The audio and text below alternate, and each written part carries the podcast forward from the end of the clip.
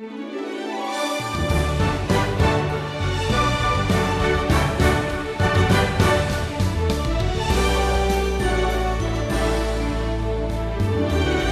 order to have a right relationship with God, you need to know and accept Jesus Christ.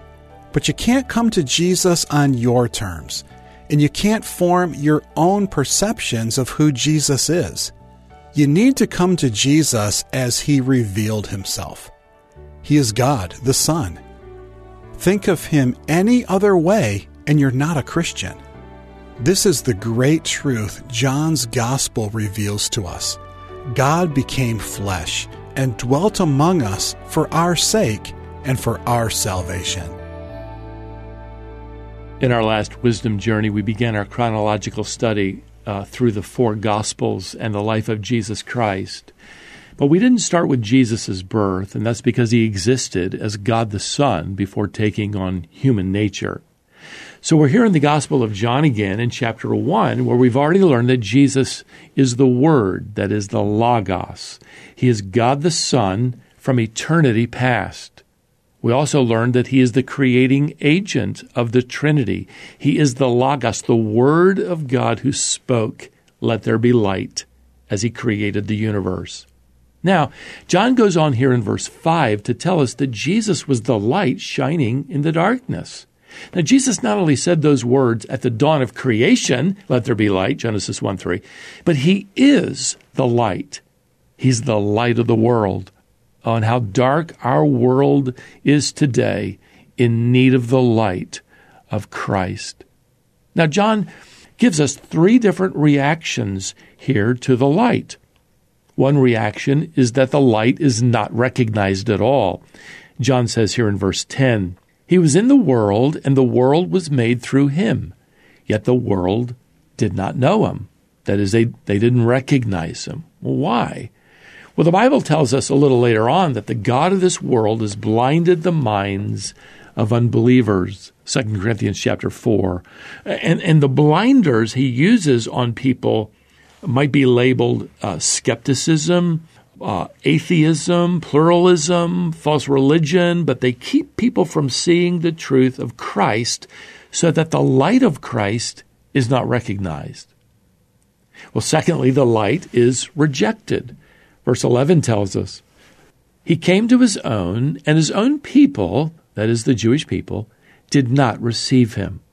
He was their Messiah, but they rejected Him. Maybe you know the pain of rejection from friends or or family because of your faith in Christ, well, I want, I want you to know the Lord knows just how you feel. Just remember, uh, they are spiritually blind. They are rejecting the light. So the light of Christ isn't recognized. The light of Christ is rejected. But there's a third response here. The light of Christ is received by those who believe him. John writes in verse 12, but to all who did receive him, who believed in his name, he gave the right to become children of God. See, you became a member of God's family only one way by receiving Christ as your personal Savior. In fact, John clarifies here in verse 12 that receiving Him means believing in His name. Uh, that's an expression that refers to someone's character. The name is what that person represents. That's who he or she is. So to believe in the name of Jesus is to trust everything Jesus represents, who he is. And, and who is he? Well, he's fully God. He's fully man. He's the creator of the universe. He's the savior of sinners who believe in him. So here in the very introduction to the gospel, John is revealing what Jesus packed in his suitcase when he came to earth. He brought his divine nature, he's fully God. He also brought along the power to demonstrate during his ministry that he is indeed deity, divine. He brought a purpose and a plan to handle rejection. He planned to die by crucifixion. He brought grace and forgiveness and to this day, for all who believe that he died to pay the penalty of their sins, he becomes the light in their lives. You see, he came as the light to reveal the glory and grace of God. That's exactly what John writes about here in verse 14. The Word became flesh and dwelt among us, and we have seen his glory, glory as of the only Son from the Father, full of grace and truth. Verse 18 tells us that Jesus made known the reality of God to mankind. Jesus made known the truth of the living God. Made known, by the way, translates the Greek word exegesis. Exegesis in verb form means to explain, to unfold, to interpret. You can even translate it to lead the way. So Jesus is the exegesis of God the Father. He explains who the Father is. He actually leads the way for us who follow him to live with God the Father one day in heaven. See, this is why Jesus will say, I am the way, the truth, and the life. No one comes to the Father except through me. John 14, verse 6. In other words, Jesus, he's here to tell you how, how to one day live with God the Father. He's the only one who can lead the way there. Without him, we wouldn't know how.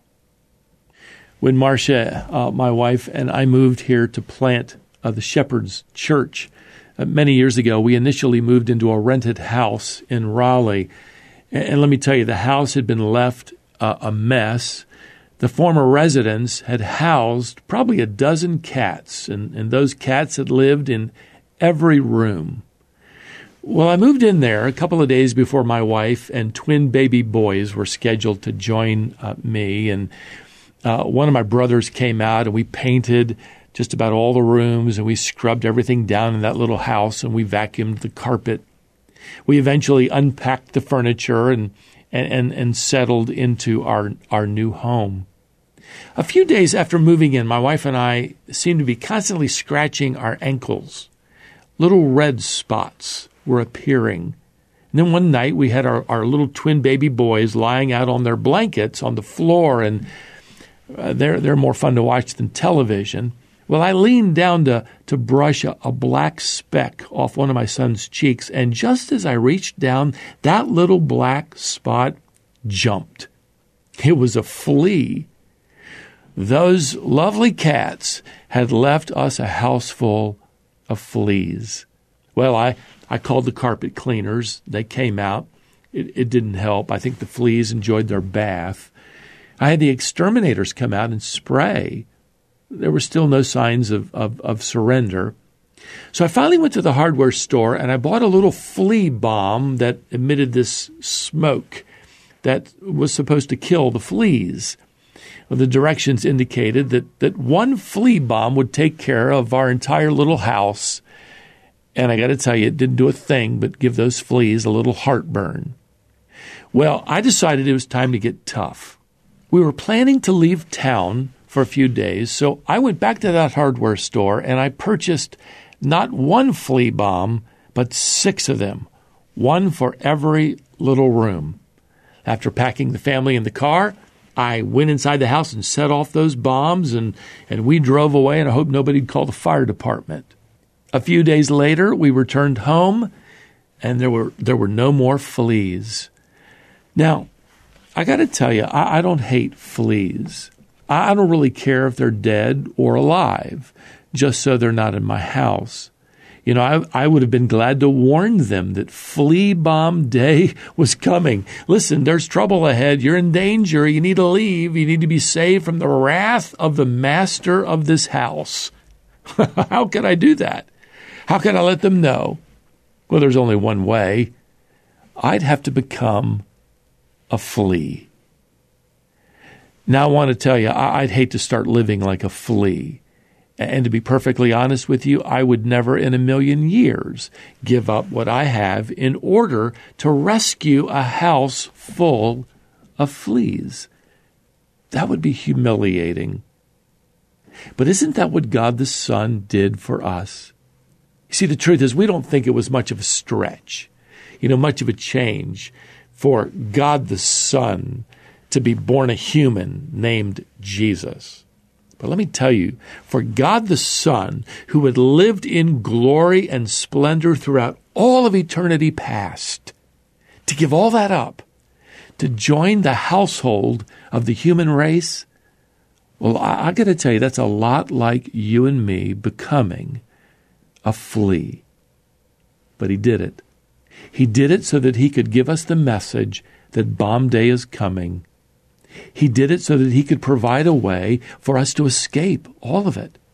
A, a, way to, to leave this house of sinful humanity and one day go and live in the Father's house in heaven.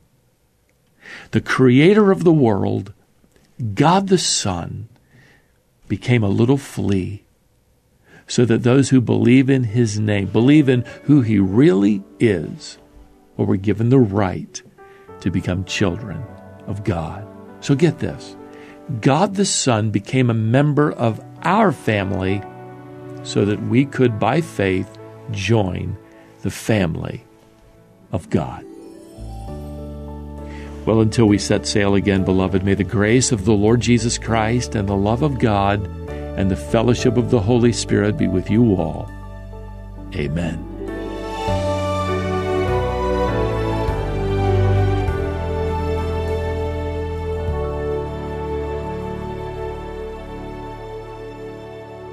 Today's lesson is called When God Became a Flea. This is the Wisdom Journey. Stephen Davey is teaching through the entire Bible, all 66 books, with a new lesson each weekday. If you commit to following this journey, God will use the power of His Word to transform your life. Your walk through life can be a walk of wisdom if you commit to following God's Word. Join us back here next time to continue the wisdom journey.